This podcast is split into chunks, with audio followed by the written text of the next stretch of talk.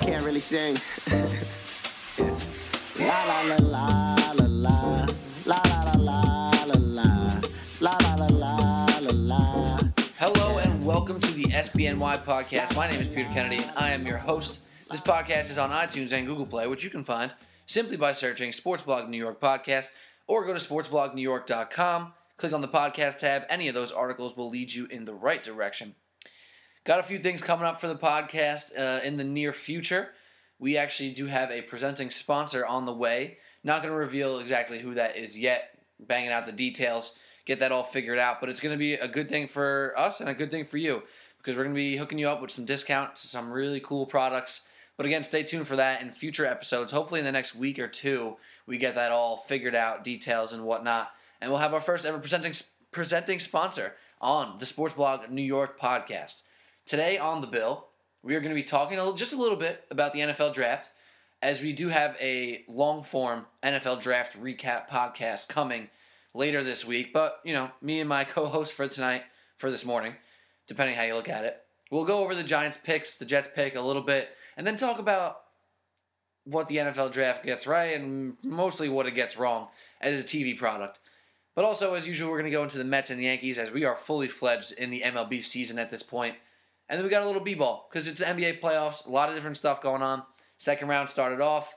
First round officially ended on Sunday with my Jazz knocking off the Clippers. Makes me real happy to see my boy Joe Ingles running the show out there for the Utah Jazz. So we'll talk about that as well. But without further ado, I'm going to bring in my co-host Monday morning, Alec Argento. What's up, bro? Oh, so dudes. How you doing? How you doing? How's your weekend? Uh, oh, it was good. I got to watch the Yankees win a couple times, and then as we always record on Sundays, they lost today in uh, a weird, weird game, uh, or or yesterday, depending on how you look at it. Yes. Right. The uh, Mets game and the Yankees game on Sunday were both quite bizarre. The Mets got Weird. absolutely destroyed, twenty-five to five or something like that. The Yankees were in it, out of it, in it. Definitely showed uh, that no quit mentality, but they ended up losing in extras. Because they left about thirty thousand people on base today. Absolutely, I'm pretty sure the number was sixteen people like on that. base. Yeah, they had bases loaded like five times. That's the type of stuff that the Mets do Yeah. usually is leave a ton of people on Well, base. when you, when you score twenty six runs over two days, or actually over a twenty four hour period, you can live with it. Yeah, absolutely. And we were talking before the weekend series started for both the Mets and the Yankees. I jokingly said, "Oh, the Mets are going to sweep the Nats this this weekend." Because if you make a super ridiculous claim, if you're wrong, you'd be like, "Oh, I was joking." But if you're right, you look like a genius. And I was almost right. But I think overall, Mets fans not too shabby, right? Two out of three against the Nats. Yeah, they gain a Take that in ten the times out of ten. Take one game in the standings. Right, and it's baby steps. We talked about it with this Mets team now. It's baby steps to get back to 500 and reconvene from there. But we're going to get into baseball and stuff much longer and much more intense, intently in a little while. So let's talk about the NFL draft. Sure. Overall, how do you feel about Thursday night, Friday night, Saturday day, TV product on ESPN, NFL Network, whatever you watch it? What, what are your thoughts on the actual NFL draft? I just don't understand why it has to be like this giant, extravagant thing. It's 30 people. The only 30 people that you really care about enough to put televised. The first 30 people out there. Just tell me what the picks are. I don't need to watch pick that's in three minutes. You have to wait for them to come up and call it, then commercial break, and then go to the next pick, and blah, blah, blah, blah, blah, blah, blah. And then you have all these people who who said they knew where you know they, they did their mock drafts and big boys. I if I found one person in the world that got the first two rounds, just the first two rounds right, I you know it- Even the first round, right? there's not I can't imagine there's one person that guessed exactly how it would go. You can't predict the trades that they made. You can't predict the the the, the Bears making one of the stupidest trades in ever. one of my one of my coworkers is from Chicago. He is obviously a Bears fan, and I we were talking about the draft. You know, the day before, all the different possibilities, the quarterbacks, the whole nine. We are having a nice little draft conversation, and then this absurd trade that no one saw coming with the Bears trading up to, from three to two, which is still bizarre, to get Mitch Trubisky. Basically did that because 49ers said they had another person trying to trade to number two. That's how they got so much for it. But anyway, they draft Trubisky. I walk into work and I see my friend from Chicago, and before I even said a word to him, he goes, "I don't know, man. I don't know what I don't know what to say. I didn't know what to say last night, and I, give me some time." he was distraught for the next 24 hours. He I- was very confused. I just don't understand. Like, if you're a bad team, and the quarterback you're going to draft isn't going to fix your team, continue to be bad, get other assets to your team to help you in the future, and wait till there's a quarterback that can help your team. Don't reach for nobody. I don't really think there's anybody out there that thinks Mitch Trubisky is going to come out and, and lead a team to a playoffs. He's not even going to play this year. I mean, it's, Well, no, they do have Mike Glennon, and Mike Glennon is you know essentially on a one-year deal. pretty much he's an average he's an average quarterback. Like he's at least a decent quarterback. Yeah, He's but is not that great. the guy you want teaching? You know, like I like like what the Giants did with uh with, with their quarterback pick. I forget his name, Calvin Hobbs or something like that. from Calvin year? Dobbs, No, yeah. Webb. Webb. Wow, right, right. I'm thinking of the other guy. The guy from Uh, Tennessee, yeah. Dobbs. Yeah. How about how about uh? Uh, never mind. I don't, we'll get, I, I don't want to get into that. But um, okay. yeah, no, it wouldn't have put me in a good light. It was gonna be mean, and then somebody would have got like offended by. We would have got some hate mail. It was some, it was someone the Steelers drafted. Um, Okay. I'm gonna leave that one. yeah, I guess. um, but uh, like with the Giants, like you have a guy like Eli who's going to be comfortable with the. Nobody's going to be knocking on the door to, to take Eli's job, but he can uh, mentor the guy, and hopefully you have uh, Brett Favre, Aaron Rodgers situation. But Eli would probably just retire when he's done. yeah. Eli is not the type of guy you can imagine like saying, "All right, I'm gonna retire," and then all of a sudden, like the Vikings call him, Yeah. and he's like, "Yeah, I'll go play for Minnesota." like no, that's not Eli's uh, no, absolutely not. Um, as far as if you want to just touch on what the Giants did, Yeah, that's what I was gonna say. So I tend to kind of agree with you. Uh, this is what it, the actual answer is about the actual the spectacle of the NFL draft.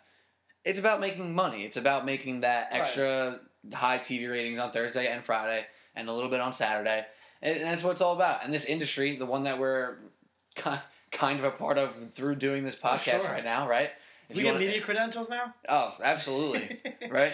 But uh, it depends on the NFL, and it depends on the success of it. The NFL draft, to me, in my head, is still says that we don't need what they do. Like we don't need for pick number twenty-seven to still be on the board, while pick thirty is on the clock. They had 27, 28, and 29. All the picks were in. And if you're watching on TV, you're still waiting for number 27. It's like, let's move this thing up a little. Let's move it a little quicker. But who's really watching that? I mean, a lot of people are watching. I can tell But- you but, like- exactly. But like, are they watching it or is it on the background? Because like They're Yankees, watching. Yankees Red Sox was on that night. I'm not watching the draft. I mean, I'll, I'll look on my phone. I'll go on Twitter to see who the Giants picked. I'll wait till I get a notification or something like that. Right, Even, but even playoff hockey's on. I mean, I know nobody. Really, I, I don't really. I'll tell you this though: from adults twenty five to fifty four, which isn't like the number one demographic, but it is for a lot of networks, right? It was number one on ESPN with the most viewers by far, and that's with a number of viewers watching on NFL Network the same exact thing. So that the draft is put on ESPN and NFL Network, and ESPN still had the highest rated program of the night, and NFL Network was in the top like twelve. So obviously people are watching it, and frankly, the people who make these shows don't really care if you have it on in the background or not because it's all about the numbers. So uh, that's really it. But I totally agree. It's so overdrawn, so drawn out. When someone gets drafted, and you know, it's nice to see his highlights, but so much of the analysis is kind of tough to really say is groundbreaking or is, is super interesting. But it is nice to have somebody who knows about this person better than I do give me a little tidbit. So Yeah. I appreciate it. It is just blown out of proportion. How about how about Chad Kelly getting taken with the last pick? By the way, that, that's I think that's a pretty that's a steal. That's a not Mr. Irrelevant pick, which Right? is also isn't it pretty weird That's a, that's a messed up thing that to they do. like they literally write it on the jersey for the last pick. Like they put Mr. Irrelevant on the back of the jersey and be like, "Here's the last pick. He's irrelevant." Like what? I'd be real. I'd be curious to see if that's ever happened. Like, there's actually been someone who's been decent in the NFL. Well, I'm not going to do the research. and I'm not a nerd, but you know. In the NBA, Isaiah Thomas, who your favorite player? Oh right? yeah, but the, the NBA is like we've said a million times. Yeah, uh, the, the, this there's two rounds in the NBA. There's 15 spots on a, you know on an NBA roster. You, those players more often than not they're gonna get their minutes and prove their worth. If you're if you're the last pick in the draft, Or not prove their worth. If that, yeah, if that makes right. sense too. If you you're la- last pick in the draft, there's 53 players. You got there's a million cuts in in uh, during OTAs and stuff like that. You, usually that player doesn't make the team. Absolutely. So Yeah, Chad no. he's a good player. Chad Kelly, uh, tidbit and sick brag. I played against Chad Kelly twice in, Really? in high school. Yeah. I didn't know that. So yeah, I played. you go to school? He went to St. Joe's Collegiate in Buffalo. It was a high school. He, fun fact about Chad Kelly, he played for Ole Miss, if you don't know who he is. Drafted by the Broncos with what we're talking about, Mr. Relevant, last pick of the draft. He didn't play quarterback until maybe his sophomore year of high school. Uh, he was like a safety or something, and he's a freak athlete. He when I, when I saw him in high school, granted I didn't play directly against him because I played offense and so did he. He was 6'4", strongest, like big, biggest, most legit looking kid on the field, even compared to you know some D one linemen on the field too. Runs ran faster than anybody else. He was overthrowing his receivers because he was just clearly so much better than them. That was him in high school, obviously, and then he went up to the next level. He won two games against Alabama. You know, he had some off the field issues, which is why he dropped so far. But for the Broncos, they're saying this pick is literally called Mr. Yeah. Irrelevant. We might have a, a steal. We might have some quarterback out of the blue that's going to be just got for nothing. He was on that Netflix show, right? Uh, Last Chance U or whatever it was. Possibly. Yeah, the- I didn't that- watch that- it, but I heard like a- about that. Yeah, it's like a whatever. Uh, continue on though. We don't need to get into that. Yeah, so that was pretty interesting, Chad Kelly. So yeah, I played against him two years, beat him once, then he beat us. Quick hits though. Giants Jets first round pick. Do you, do you how do you feel about uh, about the picks? As a Giants fan, I can't think of reasons why I should be mad about this pick, right? So all of leading up to the draft, I was leading to Njoku, David Njoku for Miami, that tight end. And then we get to our pick, Njoku's on the board. I feel pretty good about it. I've been seeing that the Giants are interested in him. They go with Evan Engram. This is my opinion. I scouted Njoku and Engram. Not scouted. I looked at Njoku and Engram. I like Njoku better. I'm going to trust the Giants. I'm going to say the Giants do this for a living. They like Engram. Let's do it. They you know it- what I mean? They did it with Eli Apple last year. I mean, Exactly. They did it with Eli Apple. last But year. at the same time, Eli Apple doesn't work on that team unless they have the defense around him to let him, you know, be allowed to make a little bit of, of some mistakes. Out oh yeah, sure. I mean, Evan Engram is you know big, big, big frame. He's not. got a faster forty time than than Odell did. Yeah, he's not specifically uh, like physically enforced. Like he's not going to be an impact blocker by any means. That's the problem. But he's going to be a big target in the red zone, which is where we really struggled last year. And he's dynamic to be next to Odell, Brandon Marshall, and Sterling Shepard, and Shane Vereen in the field. That's a dynamic but see lineup. that's see that's where my problem with it is. Like I, I love the player. He's super fast. He's gonna be he's he's gonna have a good year. He's gonna be great inside the numbers. Uh, but the problem is, it, it, might be a too many mouths to feed. But there's no one. There's doesn't solve the issue of, of Eli having no time to throw the ball. It doesn't take any pressure off him at all. Like if you took someone like OJ Howard, and, and I was saying to Pete before, Jerry Reese never trades up in the first round. He's never done it before. I think he's traded up once outside of it to get Landon Collins, um, which was great. And if, if that's your only uh, time you've done it and it worked out that well, maybe you should do it a little bit more. But for all intents and uh, for, for all, all it seems is that D- OJ Howard was their guy, and they refused to trade up. And this is what happens with the Giants when people trade up in front of them when they think that a guy's going to fall to them because the, you know they end up taking their third or fourth pick that they wanted because um, they just refuse to trade up. So then I, I, I don't think he's a bad player, but he's not a tight end. He's a wide receiver. He's getting comps to like Mike Evans. Uh, he's getting comps to Mike Evans. Yeah. I saw Jordan Reed and a lot of Aaron Hernandez, which is not really a good thing to get That- comps that's to Aaron Hernandez. absolutely a good thing. You don't want to see. Okay, you, I, I understand the positives. you don't want to get those two names associated with each other. You know, Jordan Reed.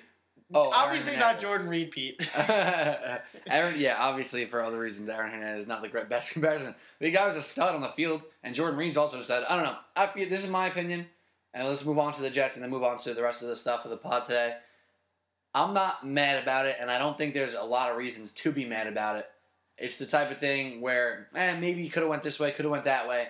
We got a really athletic player, playmaker, guy who can catch the ball for Eli, and we've seen what he's done with big targets. So hopefully he can do something with this guy. Evan Engram's a freak athlete. Let's hope for the best. Let's just hope Ereck Flowers can, you know, protect his blind side for a player too. And unfortunately, it was a weak O line draft. So yeah, I get why that. reach on an O lineman if you don't like any of those guys? Well, then trade down or something. I don't know. You can, there's, there's things you could do to get the guy you want without sacrifice.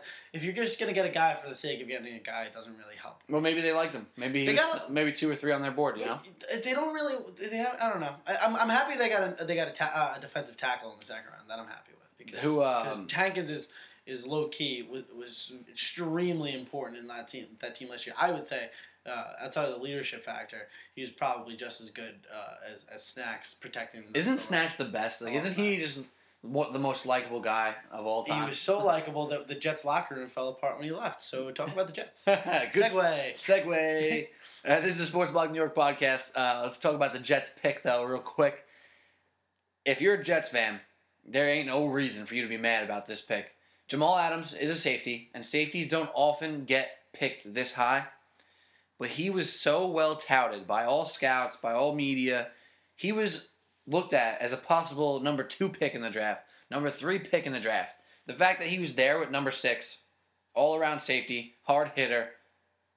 Jet fans, nothing to be upset about. The only thing for you to be upset about is that you have t- 10 other needs on your team and you don't have a quarterback. But that's a good thing, though. I, that's what I was saying before. Is it, what instead of doing what the Bears did, if the Jets are committed to you know working it out over a long term period, you're getting assets around them, and then when you know if they're going to continue to be bad, they're going to be in a good spot to get a quarterback when the time is right, when there's a deep quarterback draft. Absolutely. So I think the Jamal Adams pick is great. I mean, I didn't specifically watch a lot of LSU this year. Uh, I've heard phenomenal things from this guy. So good for the Jets. And you know what? Overall, I think Giants and Jets did all right in the draft. Definitely not Remains to be much. seen. though. Yeah, obviously remains to be seen. Not much to Three to five years, we'll find out. not not much to be mad about Right. after the weekend, right? But like we said, also we're gonna go deep into the NFL draft with a full episode dedicated to the NFL draft coming this week from SBNY. We're gonna have our man, um, our guys from last week's episode. What's up, Alec? Oh no, I was just gonna say uh, the one thing I would say that can maybe make the draft a little bit more interesting is use the same time slot you did for the first thirty picks and just cram the second round into there instead of having a commercial break after commercial break after commercial break after, after commercial break. That could actually speed it along, make it a little bit more interesting, and you get more out of that first night. Because I don't really think there's a lot of people watching the second, third rounds uh, and, and so on of the draft the next days. The second, third round, like Friday night does okay. Saturday night's meh. But Saturday day, whatever they do it. But yeah, no, I agree with you. It needs to get quicker. It needs, to, in some way, shape, or form, Yeah. that it needs to move more. It, something needs to happen Yeah. there.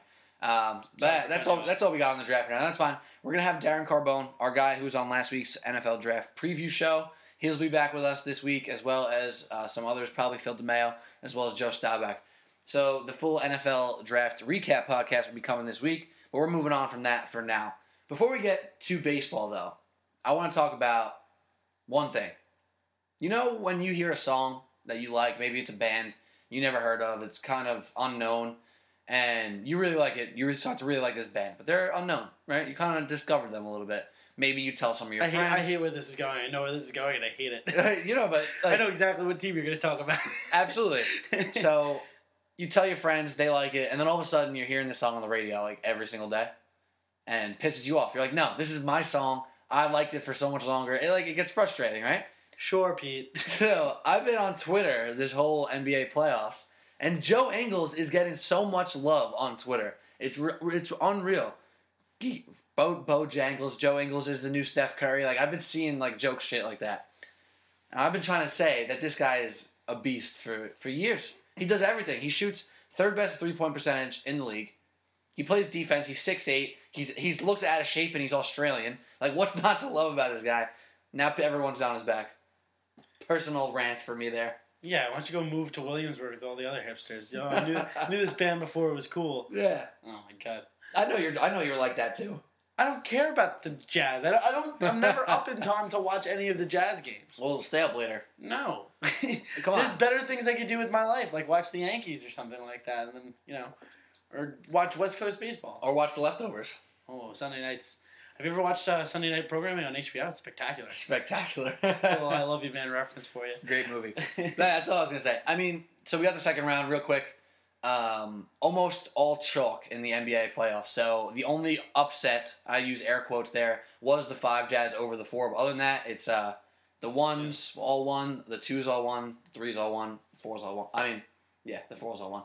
So as most people criticize the NBA, it kind of happened again where the best team won.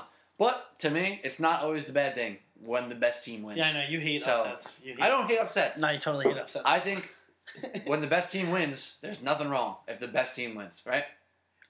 I, I, I guess I don't know. It's fun to see the team that wasn't that had no nobody had any had them going anywhere to Oh. win.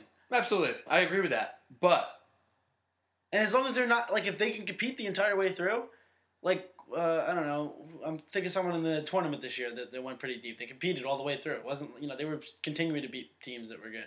right, As long as you if you if you get you know it was an upset and then you get destroyed in the second round, that's one thing. But if you you know these are all professional basketball players, they should be able to step up to the plate. Um, uh, I I guess I'm mixing my sports uh, analogies, but step up, step up when, when you need to in the playoffs and do something. I mean, it's an individual contributing sport. It's you can take over the game if you decide to, and you can take advantage of lazy people who have been there before.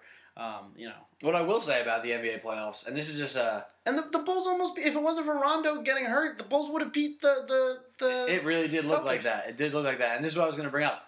Uh, when you watch the NBA playoffs, there's one thing that you notice. It means more than you think when you have players who know how to play basketball. Like Oh, really? ol- older, Odd. right? Isn't Wow, it? Isn't it bizarre? It's like all these teams in the NBA who are stacked with young talent who can't win more than 30 games, like the Timberwolves. So like they don't know how to win yet, right? And then you the watch Sixers, who will just continue to be bad until they get someone who has any experience in the league. And then you watch like Joe Johnson. I keep. I'm not even trying to bring up Jazz at this point, but you watch You- like Joe you Johnson. enjoy the Jazz? You watch the Rockets with Nene, who scored 28 points and didn't miss a shot in a game. Yeah, but Nene's never really had like playoff success, has he? I'm just saying, you got these old guys in the playoffs who just kind of know what to do, Mhm. and it goes such a long way. Because then you see a young guy out there running with his head off. I don't know. There was plenty old. There was plenty of old guys on on the Bulls. They didn't win anything.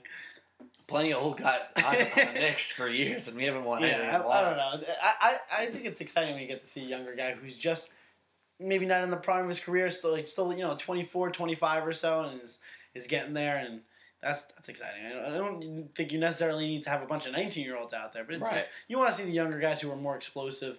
Uh, I mean, you could have a LeBron out there who's still explosive, who's you know But it is fun to see also what, what you're talking about with the younger guys. Say maybe all year they're getting only 10 minutes a game. They're getting, you know, playing here, playing there. Then by the time playoffs comes around, they get in this groove. and they're Like- fresh like, because they have the fresh legs. if you're watching Terry Rozier for the Celtics uh, against the Wizards, guy was all over the court, and he didn't even really play too much during the year. And he's earned his spot in the playoffs. So it is pretty cool when a young guy's figuring it out over the year, and then playoff comes, he's ready to make an impact. Also, off that, Isaiah Thomas lost a tooth Rest in peace. He- to his tooth. Oh, I shouldn't have said That that. was horrible. Say that. I know you I didn't mean that. I didn't so. mean that. Oh my god. Uh, yeah, his tooth though. Let's talk about his tooth. That was just, like, rest in peace to that tooth. I was just gonna say he looks like more of a child than he already did. Uh, also, tooth Fairy's gonna come for for IT. I, I, hate so. IT so much. Wish he lost all those teeth. I was thinking about More watching him face. today. If he didn't wear a headband, he would literally look like a five year old on Yeah. the court. Like he- it is hilarious. He looks like a child. The but no, he would look like a five year old off the court too. Like well, yeah, know, it's not just because he's like like around seven foot people. He's like five foot nothing. Like he's he's five nine. Like I have five inches on him. Sick brag. I'm six Yeah, two. cool. Cool Pete. He's listed at five nine. He's shorter than five nine. That's like like uh, Ronald Torrey is being listed at five nine. He's like five four. Toronto Race is tiny. He's But let's guy. use that as a segue. So NBA playoffs still going on. Round two is underway. Uh, so we'll keep up with that, and once we get some good storylines brewing, we'll definitely dive deeper into the NBA playoffs. NBA draft ain't too far away as well. This is Sports Blog New York podcast. My name is Peter Kennedy. I'm joined here with Alec Argento. What's up? If you like what you've been hearing on the SBNY podcast, please subscribe on iTunes and Google Play. Leave a little rating and review. Give us five stars because we're really cool. And tell your friends, and uh, more importantly, because we really enjoy doing this. And if you enjoy, enjoy listening to it, share the sugar, spread the wealth. You know what I mean? Why don't you uh, like and subscribe and make some uh, some some reviews there, and I'll review you. Oh, yeah. Review the podcast. We review you. That's how it works here. Pretty, pretty simple. anybody do that, so please do that. I haven't checked actually, so they Oh. could they could be up there. I'll pull it up, see if we got any new ones uh, up there, because I don't think iTunes puts them up all the time. Like it's kind of like a weird system they have going. okay. But anyway, Sports Blog New York podcast. Hopefully you're enjoying the show. Well, you can also go to your local Apple store and go to all of the iPhones and iPads there, and then leave a review for us on those. That cool. Make a bunch of new usernames. Actually, we can just do that about ourselves, technically, right? I think anybody will find out. Nobody would find that. but we're gonna get into the Yankees and the Mets, who, like most expected, are at wait. There's a there's actually a real point. Like most expected, they're at different points. Like they're at diff- very different places as franchises right now. Yep. You know, one's doing really good, one's doing not so good. Yeah. One's exciting and not injured. One's really injured. But it's just a little opposite than what most people were predicting early on before the season started. So the Yankees have the best record in baseball right now. Can I do an opposite thing, but for a rant? Yeah. Uh, I want to rant about the Mets and how infuriating it is that their upper management just continues to roll these players out there when they're obviously hurt, and then get get flabbergasted when they can, they have long term injuries because they just keep rolling them out when they're not ready to go. Syndergaard looks like he's out for an extended period of time now. Uh, is hurt for for a while now.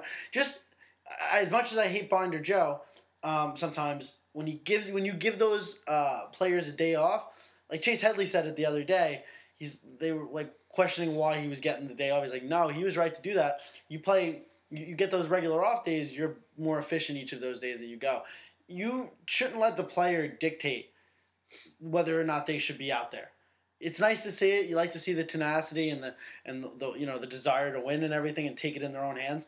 But if they're hurt and you're not a doctor, you know, like with do what your doctors are telling you. And I can't imagine like it's become a pattern to to the point where you have to blame the Mets, blame Terry Collins, blame uh, the, the Sandy Alderson or whoever is in charge of these decisions. You can't keep rolling these guys out because every time you do it, they get hurt for long periods of time. And, and especially someone like Syndergaard who's throwing 105 miles an hour out there.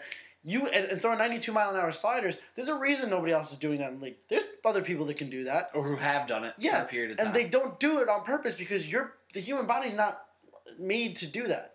You know, Verlander still is able to, to, to, to still dial it up now because he's handled it well. You know, he, he's he's been managed the, correctly throughout his career. You can't you can't, and wait, how about the most bizarre part of the Syndergaard injury right now? He denied getting an MRI. They asked him to do an MRI, and he's like, "Nah, I don't want to get an MRI Because I know could- nothing's wrong." because he's paying he's because he as a player as and as a businessman is trying to maximize his value for a contract. So he's going to go out there and get the innings, play through pain, so that some other team can get saddled with an albatross contract. Because it doesn't matter to him; he's getting paid. You know, it's guaranteed money in baseball. So he's not going to. If he goes and gets an MRI and finds out something bad, he, he right now he's poised to make you know say a thirty million dollar contract over. He's young still, so like an eight year, thirty million dollar a year contract. He's not going to get that if he goes and finds out that there's inflammation in his elbow and he needs Tommy John. Or he's got a little tear here, a little something there. And you Eh, can play through bad. tears and everything, but you you don't you get tho- those MRIs and you get the worst news, your career might be over. You know, in, in, in five minutes. Let's hope that's not the case. No, well, you, should you should hope that the Mets force him to go do his do what he's supposed to do. Right? They don't. They don't have the right to physically force him. Like they can't say like you have to do this in the P in the. But they they, they can agreement. they can never they But can they can continue to bench envelope. him, but they continue to bench him and not, not play him. That, Right. They're well within their rights to do that. say we don't think you're like good enough, or ready enough to pitch. You're not healthy enough to pitch right now. I'll get this MRI. We got to see what's going on. It's just really bizarre and like what? I know professional pride and being a warrior, quote unquote, again, is out on the field, being in the field of battle, is really important to some players. And Syndergaard takes it really serious to be looked at as a tough guy, a guy who can play through injuries. You have to reach the point of being just a little smart and not pushing yourself to the brink when you know your team doctors are saying we should probably do an MRI to check this out. Like it's ridiculous. You want to win.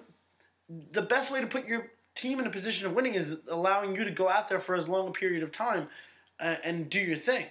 That doesn't mean force your way and get hurt. It doesn't mean go eight innings one night because you can do it. If it means you can't go down the stretch at the end of the year, right. If you're if you're not going to be able to pitch five the next start, you know what I mean. exactly. So it is a really tough place. Um, I'm just happy Harvey has been mostly healthy. He hasn't been doing great. He just got pushed But back though. I think I didn't really see what happened. Didn't he get pushed back a start? Like Uh, last last start. No, didn't well he got moved up first. okay, he moved up. Okay. To fill in for Syndergaard. But you know he's pitching kind of all right. You know he, I think he's going to take some time to get into a rhythm, so I'm not too worried there. Degrom, he's Degrom. He's doing fine. We're, what my problem is still is this offense. But what I said to you last week, who needed to play every day?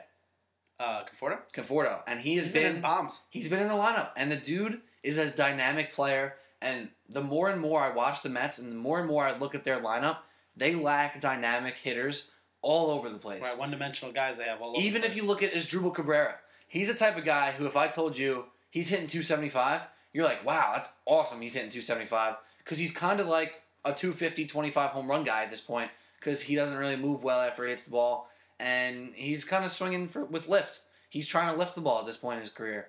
Same with Jay Bruce. Same with Duda. And Conforto's just a guy who I see hitting gap to gap, getting singles, getting doubles, hitting occasional home runs, and actually being a table setter for this team who has zero table setters. Because it's tough to watch this team sometimes. Uh, hit, at least. well, at least Jose Reyes has been good. He's been slowly but surely having a good game here and there, but he has been terrible this year. Do you think they're going to pull the trigger and pull up this young guy, Amed Rosario? They got it. They, They got got it, right? But, but so how would they? They'd have to shift everyone because Rosario can't play third, right? He can only play second. Maybe a little bit short. I think he's a shortstop by trade. Is it? Yeah. Second. I know he's been playing second a Yeah. lot. Probably short and second, but uh, if you're gonna bring him up to play third, that might be a little tricky. I mean, he's not ready. To, that's third base. I know the, the the you know the popular thing to do is if you have a good shortstop prospect, you can kind of transition him all over the field. But you have to do that in the minors. You can't really just throw a guy from the minors into third base over here. I don't know. Can they can they switch? Can Asdrubal play over there? Can uh, Asdrubal ain't moving from shortstop. He, he's too short-handed at shortstop to move him. Yeah, but Rosario's touted for his defense, not his offense. He's been hitting like crazy, but that's not even his calling card. His calling card is his fielding. Yeah. His, I mean, listen, if, if Alex Rodriguez, who, who is the best shortstop in baseball, can come to the Yankees and be a, a quality short, uh, uh, one of the best third basemen there, and go for for Derek Jeter, I'm, I'm sure. Uh, Asdrubal Cabrera can move over to third base If they this guy's a youngster, yeah, right? they- Especially they since. Asdrubal is like clearly past his physical prime. Right, but, but third base is, is, is no easy place to play. The hot corner. It's Oh, absolutely probably, not. It's probably the most difficult place to play if you, in, in terms of some things. I mean, it's it's. I- You look at Chase Headley out there, and like I always say, like he snares baseballs out there. That if I was out there, I'd probably die from 120 mile exit velocity uh, uh, ball coming at my face. You know? Oh, uh, yeah. Yeah. so I think it is kind of, uh, I don't want to say pointless, but it doesn't really make sense to compare the Mets and Yankees. But I think as New Yorkers, it's a really easy thing to do, and it becomes uh, interesting when you think about these the dynamics of these two different teams. When I watch the Yankees play, which you know I don't watch them as much as the Mets, but I watch them a good amount. Especially this year, I think they're super interesting, which I've been saying Mhm. since well before the season started. The way their lineup just looks and works and runs one to nine is so much more dynamic than the Mets, and that's a testament to how they built the, the team and built players around it. We still have all of our, our farm systems still in the farm system. Right, and well, I'm just talking about no, no, going it's on just right it's now. exciting. I'm, I'm saying it's Like, exciting. The Mets put their, all their eggs in, in the home run basket. Yeah. And they're hitting more home runs than most teams, and they're scoring way less runs than most teams. You need to be, you need to find a happy medium, which the Yankees have actually found. Well, you know what I think is interesting. Um, Joe Girardi's kind of they, they, he's gotten a long leash this this year so far. They're letting him do some Maddon esque things. One thing I, I I actually love that he's been doing with the lineup, he's been structuring it in a way that there's it, it's broken into threes of one hitter, two hitter, three hitter, one hitter, two hitter, three hitter, one hitter, two hitter, three hitter. So you really you really don't have any easy outs in the lineup. And I've always wondered why nobody ever did that. Um, you don't necessarily need a cleanup hitter. You need because does once the second inning goes around, if it's if it's you know it's a one two three inning, your your cleanup hitter is batting leadoff anyway. So I love the way that he's been structuring it, getting the fast guys, to getting the table setters on base. People were scratching their heads why that why Ellsbury is batting cleanup and everything like that for a while uh, for a couple games. Um, but I actually love the way he's been doing it, and he gets it's it's really exciting to with this leash that he's been having. As much as it can be super frustrating at times, like. But you know he, he knows what he's doing for the most part. Um, So let's talk about our favorite player, Aaron Judge, Aaron Judge. my guy. Where do you like him in the lineup? Because I think he's a really weird guy to pinpoint into one spot in the lineup. So where do you like him? I like him in the lower half. Um, he I, the problem with him batting in like like the meat of the lineup is that he hits the ball so hard that he hits into a lot of easy double plays because he just grounds it straight to the you know to, to the infielder and it goes around the horn. He's actually better when there's you know when there's a guy on second or something like that or or, or nobody on base. He'll hit a lot of home runs like that. But I, I don't I like him being sn- snuck into the end of the lineup and he you know around someone. So you like him in the seven eight range, maybe? Yeah, I do. I, I, yeah, I mean he's he's proven he can hit around. He hasn't been higher than I think today he batted fifth for the first time uh, this year. But I like him being snuck around. I like Joe playing around with the lineups um, in term in terms of you know where they're placed within it, rather than certain guys getting you know. I hate when he does when he benches the entire starting lineup and puts all the the, the bench players in at once. I hate when he kind of did that today. Um, but uh, I like him sneaking him around and shuffling the lineup every every day. It's not really the same lineup every day. I enjoy that. Mm. It's good. Yeah, no, I, re- it's hard to game plan. I like that as well. It is interesting. Well, I do want to ask you another thing about a different Yankee outfielder, and that is Aaron Hicks. So he's a guy who last year Yankee fans basically just said, "I'm done with Aaron Hicks. He can't really hit. He's fine in the outfield. I don't want him in the in in the lineup. I need other guys." Like I- and then they were saying, "Why the hell would Hicks play over Judge?" I think that debate is finally over. But now Hicks is showing some life. yeah. He's showing some real life because he has a lot of tools. Well, I want to flip him to be honest with you because I, I he's he's proven he did it towards the end of last year when we traded Beltran. and we needed him to be the our everyday right, right fielder. He hits when he gets in the lineup every day. he just needs to be in the lineup every day. So his fourth outfielder role has really been it's you know they've been playing him a lot. They'll play like seventy to eighty percent of the week, and they'll shuffle it around. Um, I think they should have Judge play DH more often. And give Holliday maybe put Holliday at first. He played some first in his career, Yeah. and then just shuffle it around that way. You, you want to have that, that that kind of flexibility like the Cubs have. I know I, I keep talking about what Joe Maddon does over there. But you want them to be able to play multiple positions so you can shuffle them around. Make sure your best hitters are getting getting at bats. I want Hicks to get more at bats. He's proven he could help the team out. I also want to trade Hicks at the deadline, like I want to trade Romine at the deadline because their value is up, up, up, up, up. Mm-hmm. I, I've heard you talk about this, and I'm getting the sense that you want to flip everybody right now. Anyone who has value, You It's- want to flip Ronald Torreyes. like you I'm- want to flip Aaron Hicks. You want I- to flip Romine. Why wouldn't you? Because you have all these young guys coming up. Wait, Ex- you're- exactly. You You're, want- literally using these guys to gap the team until these young guys are Right. ready. But wait, I have a question for you now. Sure. So you want to flip everybody, and it sounds great in theory because you're going to flip guys who are high value right now. How can you do that if the Yankees are in first place? Like, how can the front It's office, um, what's the word that I'm looking for? I don't know. Uh, make Not a psychic, Pete. no, it's uh, rationalized. Sorry, I don't know why it was so hard to think of. Well, how can the front office rationalize trading these guys who are helping you be in first place right now? Is my question. Because it, it's it's it's you got to think of long term. Being one step ahead, basically. You like I said before, we're doing this well with all of our prospects. You need your younger guys to get up eventually. You need you need to figure out how they're going to get into the lineup. I don't- I, I like you know Gardner's he had a great day on Saturday, but he's been his on base percentage has been high, but his his average has been real low, and you have him for another year or two. I forget how long, much longer after this, but you need to get rid of him eventually. You're not going to get rid of Ellsbury. There's no nobody's going to take that contract, and there's you have two of the top outfield prospects in baseball just waiting to get a spot in that lineup. I think eventually Judge is going to get transitioned into our DH who can play the outfield. Uh, although he's been great in the oh, outfield. he looks good out there. He's got a nice arm too. he looks like he's a lot like when he runs because his legs are so high off the ground. He looks like he's not running as fast as he can as he is, but he's he's he's really getting through it, and, and he'll he'll make catches that you need to be six seven to make those catches. Sometimes he made one to, uh, today slash Sunday. Um, I mean, um, yeah, whatever.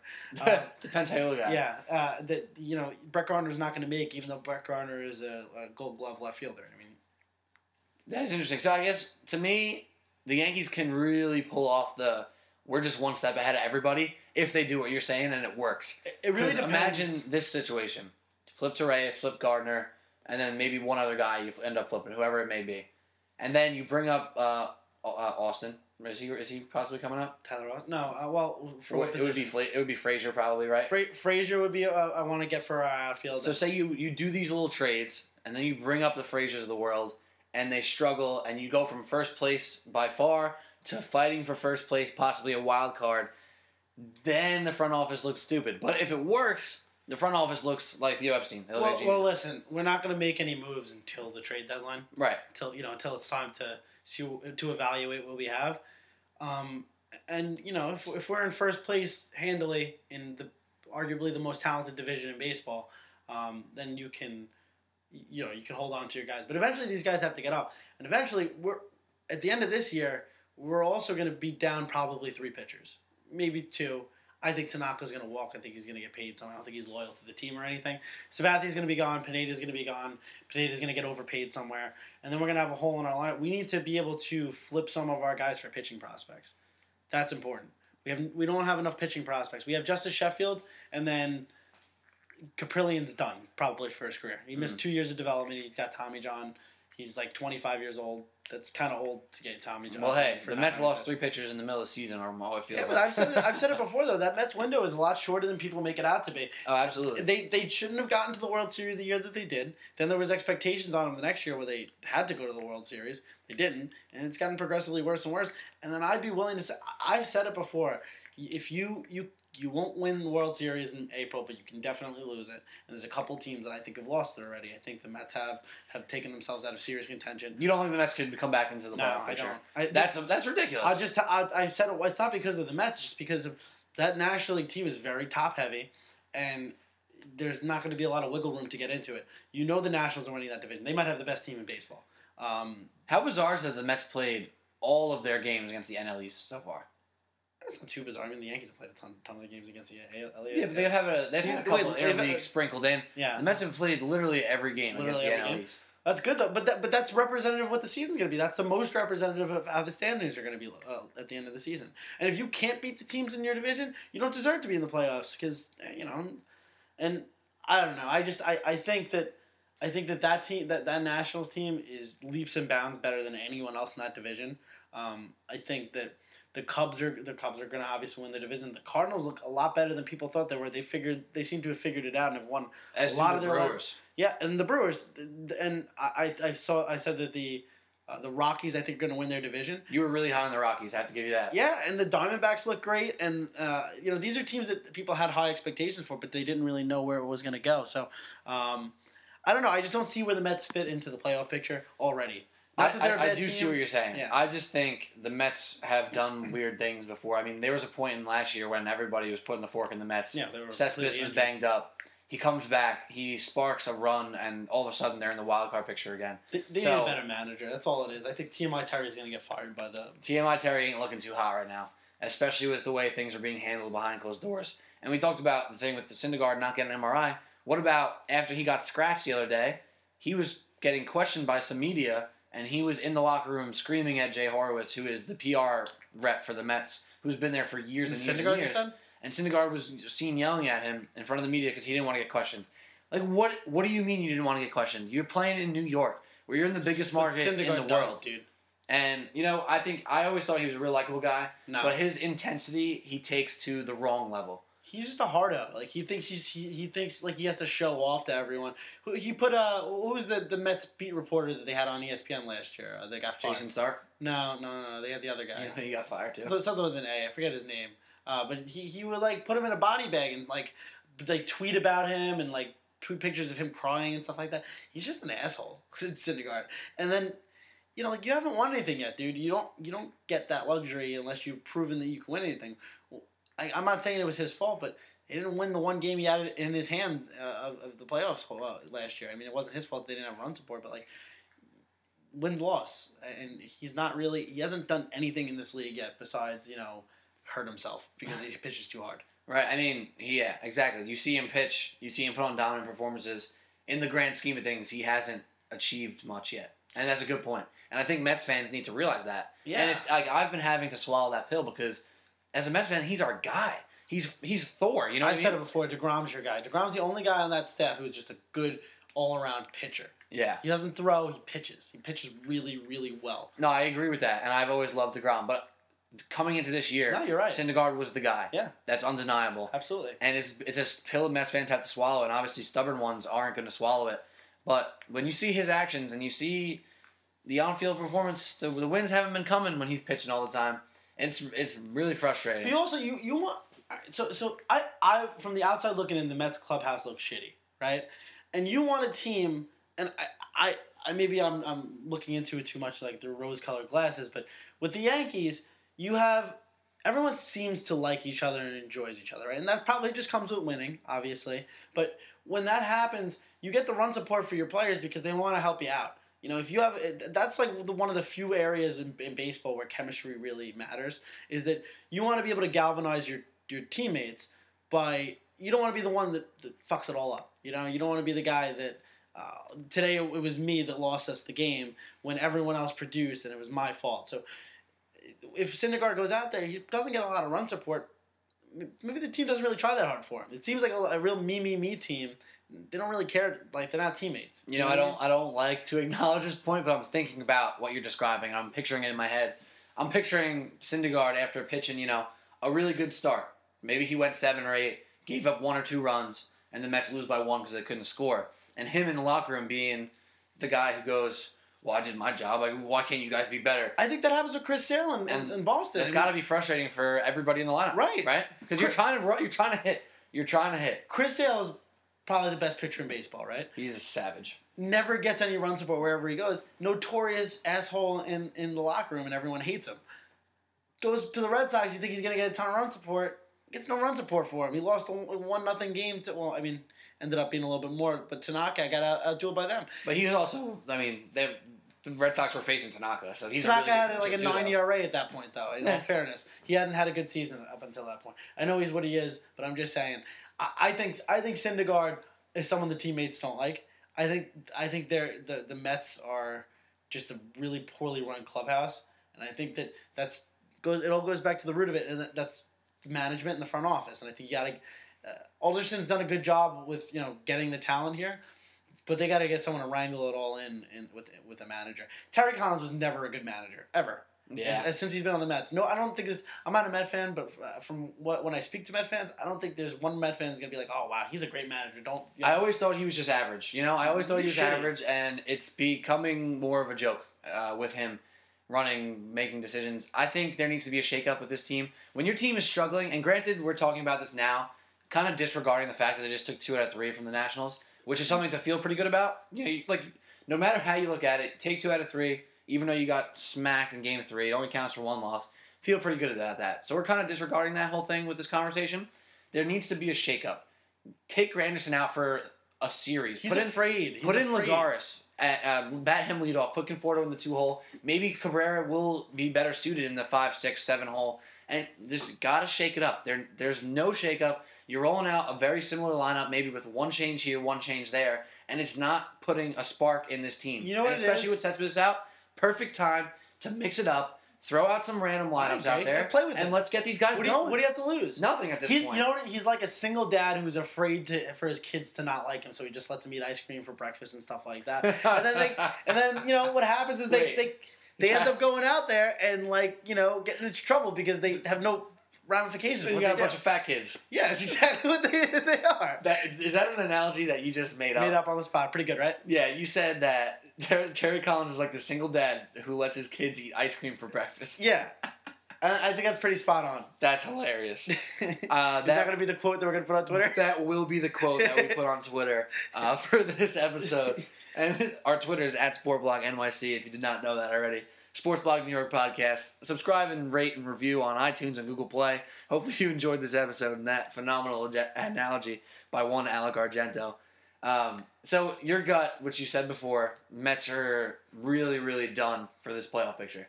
And that's just it for you. I, I, I think they'll make it interesting, but I don't think there's any way they make the playoffs or, uh, at the end of this year. Yeah, they'll probably be in the hunt. They're not going to get a spot. Yeah, I think it's gonna be. It's gonna. They're hard pressed to make a run, and this is why I think it's it's becoming too late quickly. It's May now, right? Let's shake it up. Let's put a spark behind this team. Can't be rolling out the same lineup that scores two runs a game. It has to get a little bit of a change up. Give us Rosario. Give us some more Lagares, a little less Granderson. Conforto needs to be in the lineup. Let's shake this thing up and let's try to get going. That's what we need. That's what the Mets need. I agree. And the Yankees are doing all right. Now I'll ask you this before we end up, because we're just about to about to finish for the episode. How long do you think it lasts where the Yankees are clearly the first place team? Like when do you think we reach the point, if we reach it, that they're going to be faced head on by the Red Sox record wise? I'm I'm still not changing my expectations on the team. I, I this, this is still a rebuilding year. Till until maybe June, maybe All Star break, whatever it is.